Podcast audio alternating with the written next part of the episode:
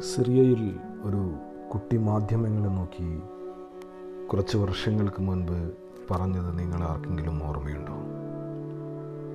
ഞാനിതെല്ലാം പടച്ച റബ്ബിനോട് പറഞ്ഞു കൊടുക്കും എന്നായിരുന്നു അവൻ പറഞ്ഞത്.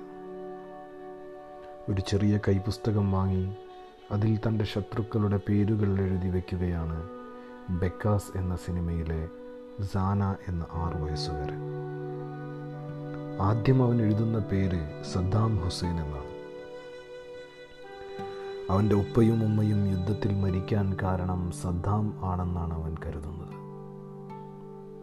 ഇറാഖിലെ കുർദിസ്ഥാൻ എന്ന പ്രദേശത്ത് നടക്കുന്ന സിനിമയാണ് രണ്ടാമത് എപ്പോഴും അവന് ദ്രോഹിക്കാറുള്ള അവന്റെ കൂട്ടുകാരന്റെ പേര് ആരി. കഥ മുന്നോട്ട് പോകുമ്പോൾ ഒരിടത്ത് വെച്ച് സ്വന്തം ചേട്ടന്റെ പേരും ആ പുസ്തകത്തിൽ അവൻ എഴുതുന്നുണ്ട്. എന്നിട്ട് അവൻ പറയും സൂപ്പർമാന്റെ അടുത്ത് പോയാൽ ഞാൻ നിന്നെ കാണിച്ചു കൊടുക്കുമെന്ന് നിന്നെയൊക്കെ ഒരു കൈകൊണ്ട് ഞെരുക്കാനുള്ളതേയുള്ളൂ സൂപ്പർമാൻ എന്ന്.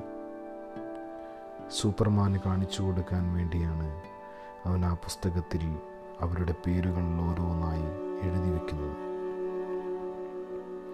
സർവശക്തനായ പടച്ച തമ്പുരാനോട് ഞാൻ ഇതെല്ലാം പറഞ്ഞു കൊടുക്കും എന്ന് പറഞ്ഞ ആ സിറിയൻ കുട്ടിയെപ്പോലെ.